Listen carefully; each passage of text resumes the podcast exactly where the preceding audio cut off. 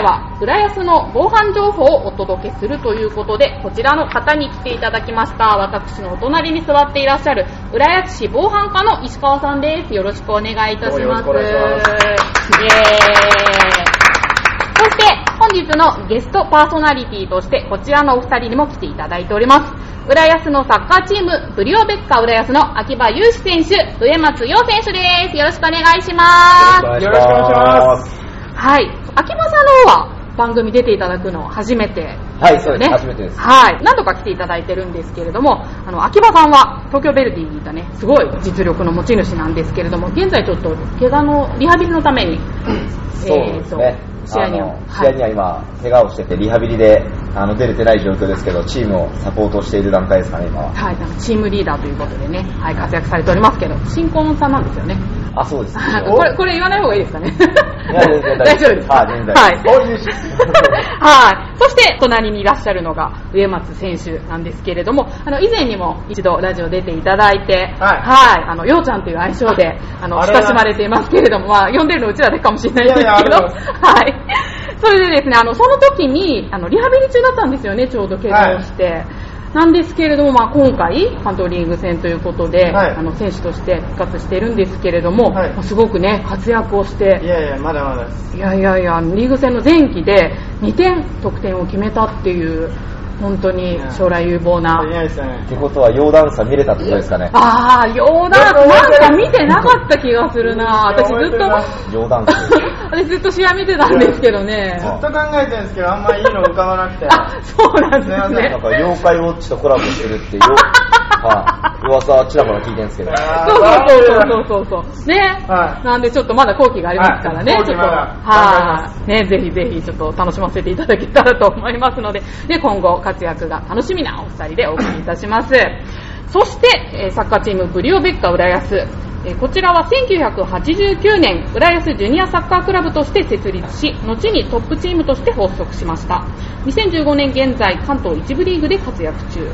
地域のジュニアを現在、えー原点として、世界で活躍できる選手を育成し、浦安及び周辺の地域市民が成長を見守りながら応援できる地域に愛されるチームを目指します。ということでねいろんなね浦安のイベント参加されてますよね、はい。うん、そうですね。これまでどういうイベント参加されてましたなんか。えっと、最近では、あの、この商店街の、浦安商店街の、あの、ハイタッチ100円商店街のお祭りにも参加させていただきました。その時にはすごいたくさんの人が来ていただいたので、大変盛り上がりましたね。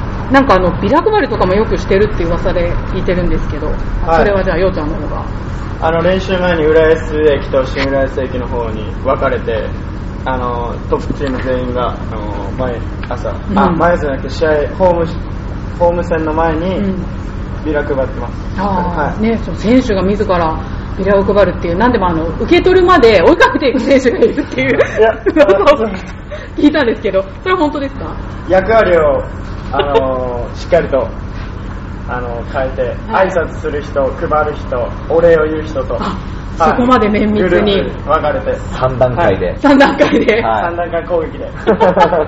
ま楽しいビラ配りですね。はい、そしたら30分で終わりました。終わっちゃいました。早い1000枚が。でもみんな受け取ってくれるんじゃないですか、選手が配ってたら。そうですね、その作戦にしたらもう速攻でしたね、本当に。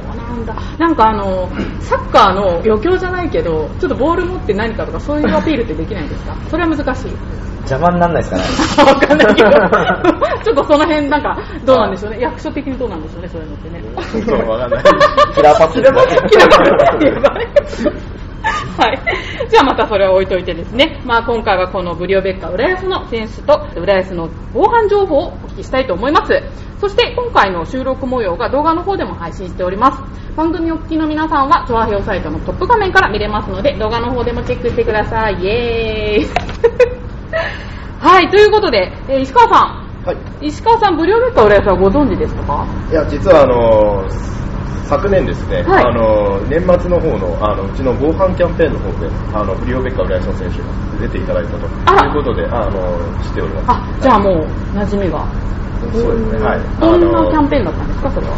あのうちの方と防犯課の方とあと交通安全課の方でですねあの合同で行うキャンペーンで、えー歳末の、えー特別警戒とあと冬の交通安全合同キャンペーンといたしましてあの浦安駅前と新浦安駅であの行うものですね。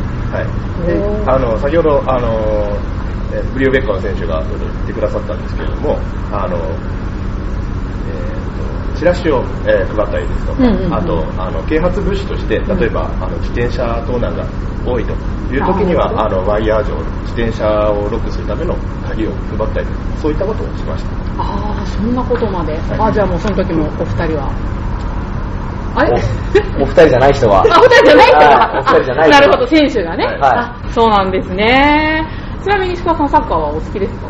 実はあまりあの馴染みがなくてですね、うん。はい、あの友達がサッカーやってるですとか、はい。なんかそういうものはあるんですけども、はい。あまり見に行ったりとかは？そうですね、あんまり見に行ったりどちらかというと野球派なので、あら、それは良くないですよね。まあでも同じスポーツとして、まあ野球もサッカーも見に来てほしいですよね。そうですね。これこれを機にちょっと見に行きたいな。とお願い。しますぜひぜひ、これ録音されてますから。ね。でもね、やっぱ生の試合ってすごく面白いですよね。はい。もう本当に。生じゃなくてあの映像で結構見たりとかしてもあ映像では？結構、はい。うん。あの展開がやっぱり野球と違って展開が早いのがあー。とても面白いなって思います。確かに確かに。そう私もあのブリオベッカーの試合が初めて見た生の試合だったんですけどすごいこんな面白いんだと思って、はいそうサッカーそんな興味なかったんですけどとか言っていやでも今そういう人増えてますよね。あでもそうなんですよ、はい初めて来て面白かったからってまた来てくれるお客様がすごいあいるので、ぜひですね石川さんも。はいはいはい、よろしくお願いします。ということでですね、まあ、今回はですね、防犯のお話をしたいと思うんですが、えーっとですね、こちら私の手元にあります。こちらです。防犯課からはこのようなものが出ています。動画に。えー防犯瓦版ボリューム105、2015年6月発行ということですね。まあこれ毎月発行されているものだそうなんですけれども、こちらの、石川さん、こちらの担当っていうことなんですけど、はい。これってどういうものなんですか？えーとこちらはですねあの市役所の方からですねあの市民の皆様に向けて、あまあ、防犯に関する広報誌ということで月に1回、えー発行させていただいているものですね。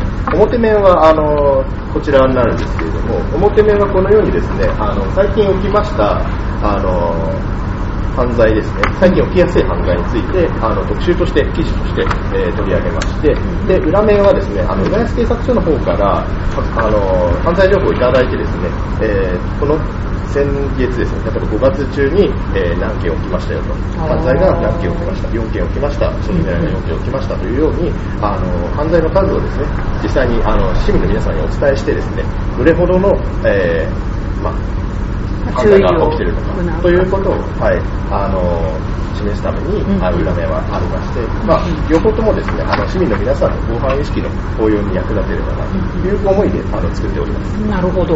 私も団地の掲示板とか、自治会の回覧とかね、そういうので見かけるんですけれども、どんなことが書いてあるかっていうのをですね、選手のお二人に紹介していただきたいと思います。じゃあ、ようちゃんの方から。はいいいですか？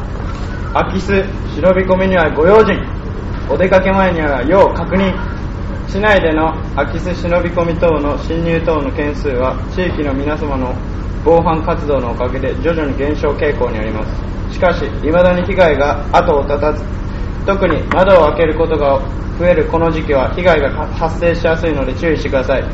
侵入等の被害から家を守るために侵入等の犯人犯人は無施錠の家を探しています。我が家は大丈夫と思わず玄関扉や吐き出し窓は常に施錠し外出就寝前には必ず確認しましょうじゃあ次は僕から。はい。また、玄関を施錠していても、窓などの簡単な鍵を破壊して侵入する犯人もいます。玄関だけでなく、窓に補助錠や防犯アラーム、留守でも暗くなると明かりがつく留守番タイマー付き蛍光灯等の防犯用品が大変有効です。自らの安全は自ら守りましょう。我々ブリオベッカ浦安も守備から入っております。そんなこと書いてあるんですか？侵入等の被害に遭った場合は、直ちに浦安警察署へまで通報してください。はい、ありがとうございます。ということでね、いろんなポイントポイントに。ナイスありがとうございます守備からです。はい鍵をかけましょう。鍵かけたんですね。防犯に密接したブリオベッカって感じですけれども、これね、105ってことは結構長い間発行されてますよね。そうですねこれ何何年ぐらいになるんですか？そうですね。実に大体8年ほど、8年間ぐらいになってます。すごい。作ったきっかけっていうのは？えーとうちの方でですね、やはりその8年間、えーと言いましても、まあ、あの実は平成13年にですね、あのうちの方で、えー浦安市で、えー5645件、えー警報犯認知件数がありまして、うん。まあ、これが多すぎるとうん。いうことで、あの市の方でですね防犯課を設立するという運びになりましてでその主要な、まあ、当時の主要な政策のですね一環としてあの、まあ、広報をしようということで、えー8年前に、えー防犯課版を発行したのが、えーきっかけとなってます。どうなんでしょうあの選手のお二人はそういう防犯とかに関して日常なんか意識することってあります？例えば防犯のために自転車は鍵2つにしてるとか戸締まりしっかりやってるとか、まあ、あと自転車盗まれた経験とかそういうのとかでもいいんですけど。あゆうし君この前。ちなみに僕は自転車を3回盗まれました。3回ですか？えはい。何浦安で？はい、浦安で。そうなんです、はい。その時の状態はどんな？や、まあ、鍵をしてなかったっていう僕のそれ？甘さがあったんですけど、それはゆうし君悪いわ。まあ、でも僕は浦安市民を信じて鍵をかけないでいたんですけど、はい。どうどうですか石川さん？それはあの鍵をまずかけないっていうのはあの最も盗まれる原因が。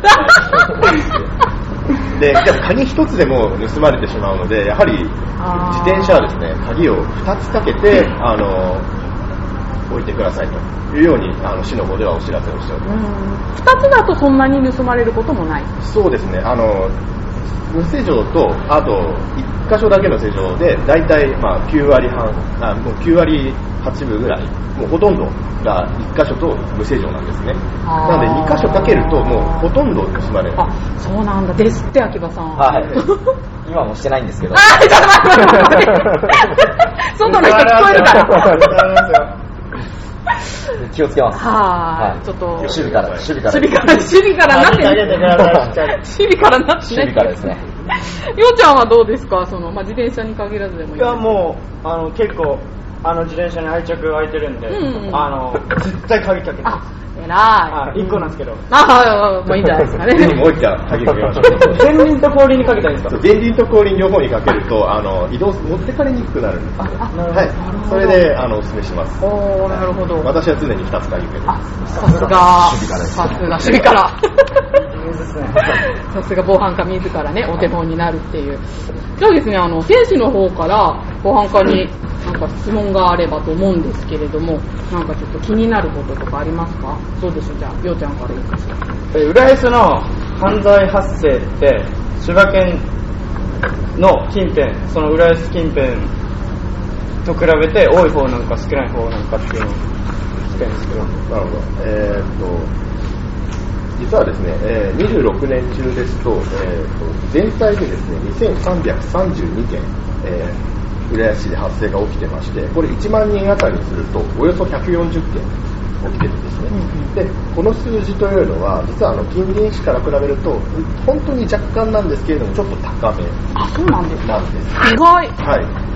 でちょっと高いんですけれども、あの、まあ、それもありまして、あの、私どもの方で、あの、まだまだちょっと啓発していくところがあるのかなというふうには思っております。ただですね、これあの、先ほども言ったんですけれども、あの、平成13年で5645件ありまして、で、昨年2332件ですので、えーこれどれくらい減ったかというと、およそ59%削減することが、あ減らすことができましたのであの、以前と比べれば、あの、随分、あの、浦安の犯罪が発生しなくなったのかなというように、はい、誇れると思います。素晴らしいですね。石川さんの努力のおかげです。確かに、もう自らね、手本となって、鍵も2つつけてるし、2個かけてる2個かけてるしね。どうですか？じゃあ、秋葉さんもなんか気になることがあれば。そうですね。最近、目立つ手口とかってどんな、どんなのが多いんですかね？どんな感じなんですかね？えーとやはりあのこの防犯カーラ版の方でもあのお伝えしました通り、やはり最近多いのは空き巣忍び込みなどの侵入等ですね。あのこちら本当に一番怖いのはですね、あの家の中に入られて入った時に要は家の中にいる人と鉢合わせしてしまうっていうのが一番怖い。ああそんなことあるんだ。はい。あ泥棒が要は寝てる隙にあのた要は財布を取ってしまおうという泥棒がいるんででそこで入ってきた泥棒とあと、まあたまたま起きてしまった。あの家の中の人が鉢合わせしてると泥棒っていうのは、まあ、もしもの時のために絶対な例えば凶器みたいなものを持っていたりすることもありますのであの非常に危険ですね、はい、そういったこともあってあのかなり危険な犯罪なのであの皆さんにも気をつけていただくように、はい、それからさらに凶悪なものに発展しかねないので、はい、皆さんにも、はい、よろしくお願いします大丈夫ですか？お二人ともちゃんと家鍵かけてますか？そうね。なんか、ようちゃん自信がなさそうだけど、大丈夫かな？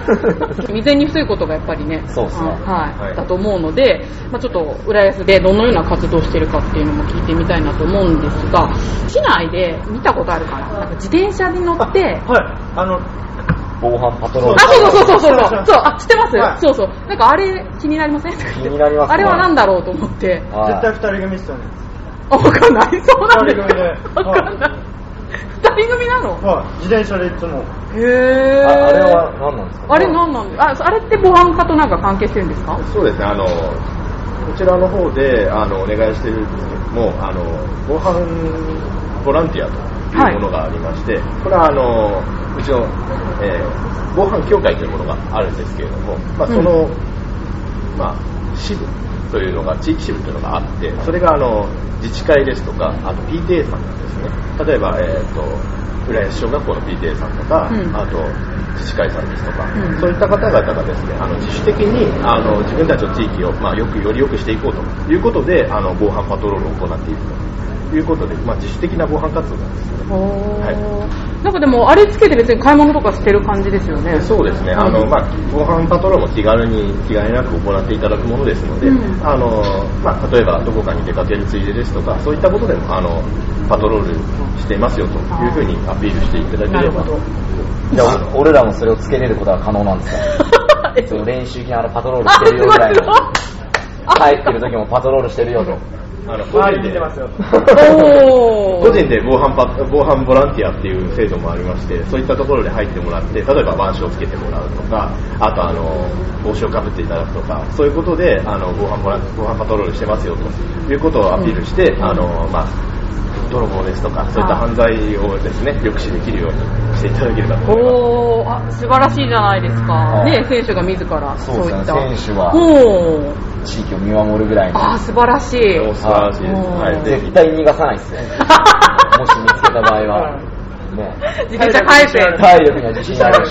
そうだそうだ、はい。追いかけ回します。いやーいい傾向ですね。体育会系の、はい、そういったことでやっていただければというふうにはい、あ素晴らしいブリオベッカじゃあ防犯の情報についてなんですけれどもこの瓦版をはじめ、まあ、今後の、まあ、キャンペーンだとか、啓発活動についてちょっとお聞きしたいんですけどなんかどういったものがあるんでしょうか？ねはい、えっ、と、市の方ではですね、はい。えー年に2回大きなキャンペーンをやっております。えー一つが、えーと、先ほども言ったんですけれども、あの、歳末のキャンペーンですね、先先年、あの、ブリオベッカーの選手が出ていただいたというはい。で、もう一つが、あの、夏季防犯キャンペーンといいまして、あの、来月7月のえー9日に行われる予定なんですけれども、うん。こちらにも、あの、ブリオベッカーの選手を、あの、ぜひお呼びしてですねあの、キャンペーンを行っていただきたいおー素晴らしい、ありがとうございます。よろしくお願いします。よろしくお願いしますすねということでじゃあお二人はそれに参加するのかな？いや、もちろんですよ。よもちろんですよ。もうもしかしたらつけてるかもしれない。あバージョンつけながらねはい、防犯パトロール。帽子も食べてますよね帽子もかぶってる、本当に。ぜひ頼もしいですね。ははいい、よろしくお願いいたします。こんな感じでですね、防犯についてお聞きしたんですけれども、じゃあちょっと今度はですね、まあ、ちょっと選手のこともいろいろ聞いてみたいと思うんですが、えっ、と、現在のチームの活動についてなんですけど、えっと、関東リーグ戦は前期が一応終わったっていうことで、はい、前期が終了して、今現在2位で、えー折り返したところなんですけど、うん。1位のチームとは勝ち点が3ポイントしか違わないので、あの直接対決で勝てればあの逆転する可能性も秘めているので、もうもう後期は全勝して、もう絶対に1位になってあの優勝して、浦安地域を盛り上げられるように頑張りたいと思っております。盛り上げてください。はいどうですか、ようちゃんは？ようちゃんはちなみにこの関東リーグ戦、リハビリ中だったからね。そうですね、第3節の途中かはいら出させてもらってたんですけど、うんうんまあ、その試合はちょっと負けてしまったんですけど、その、まあ、後期は全勝できるように、見てて楽しいサッカー、あのーみんなが来てくれるサッカーをぜひやりたいと思うんで、ね、怪我はしっかりいいんですか？そうですね、テーピングしながら今はサッカーやってる状態で、はい。ねちなみにですけど、同じ怪我なんですよ。あ本当に、はいあ、そうなんだ。はい。前十字靭帯断裂というはい同じ怪我をしてるんで、どどどういう風になっちゃうんですか？って聞いていいのかな？どういう膝に靭帯があるんですけど、はい。3本ぐらいあるんですよ、膝にはい靭帯。4本かな。はい。その1本切れちゃう。グリッそれってでも普通の人だったらどうなっちゃうんだろう。と。大変ですよね。大変でしょうね。はそれは選手に多いんですよねい。あ、結構多いですね。は怪我との戦いでい。そうも。ですね。ちょっと防犯が足んなかった。そっちなんだ。面白い。秋葉選手面白いですね。テーピングしながらなんていうとちょっとまた痛々しいですね。痛々しい感じがしますけどね。なんかでも本当期待のね、はい選手なんで頑張ってほしいな。はい。で明日も、あの、試合が全国社会人はい選手権っていう、うんあの、関東予選なんですけど、うん試合があるんで、うん。もう彼が明日も大活躍を。そんな前日にね、こんなとこ来てもらっちゃって、すいませんね、本当に。ああ、そうですか。はい。そのリーグ戦とはまた別の？そうですね、別の大会で、はい。あの全国の,、うん。あのクラブチームがあの優勝を争うっていう大会なんですけど、はい。全国？はい、に？だからもう、下、もう沖縄から上は北海道までの地域でまず、かうちらはまず関東予選なんですけど、うん。でそれを勝ったら、今度は、今年は岩手岩手県で開催されるので、岩手県に全国の地域が集まって、5試合連続で戦うという、ハードな。はい、ハードな、日本一ハードな戦いと言われる5試合連続で戦う試合があるので、あそうじゃあもうそれに向けて。それに向けて、はい。いやーね、ちょっとぜひね、応援に行きたいところですけど、明日はどこでやるんですか、ちなみに。明日は姉、姉ヶ崎であります。はい移動もちょっとね、大変でしょうね。そうですねう、んまあ、浦安でできるのが一番なんですけどう、んあの、まあ、そんなことは言ってられないんで。まあそうですよね。はい。はい、わかりました。そろそろお時間の方やってまいりましたので、番組をお聞きの皆さんにお伝えしたいことがあれば、鹿さんからはいえー市の方ではですねあの自らの安全は自ら守り、えー地域の安全は地域で守るということをモットーにしてですねあの防犯の、えー施策を打ち出しておりますのでやはり皆さんあの小さなことから、えー一つ一つあの身近な防犯をしていただければなと思います。例えばあの寝る前に必ず鍵を確認するですとか、え自転車を止めるときは必ず2つ鍵をかけるですとかそういったことからですね始めていただければあの泥棒も、え自転車盗難もですね減っていくと思いますのであの皆さんどうどうぞ小さなことからですねコツコツと、えー防犯をしていただければなというふうに思います。ありがとうございました。ありがとうございます。はい、じゃあ、ああの今日本当にこの防犯カーラバンの話を聞い聞いてあの本当にサッカーも守備からだなっていう思いを再認識したので これからは自転車を盗まれないように空き巣も入られないようにあの気をつけなきゃなと。やっぱそういうところ大事なんですよねサッカーの試合でもプライベートでも防犯大事なんだなと思いましたありがとうございますありがとうございます。じゃあ最後にようちゃん、まとめてください。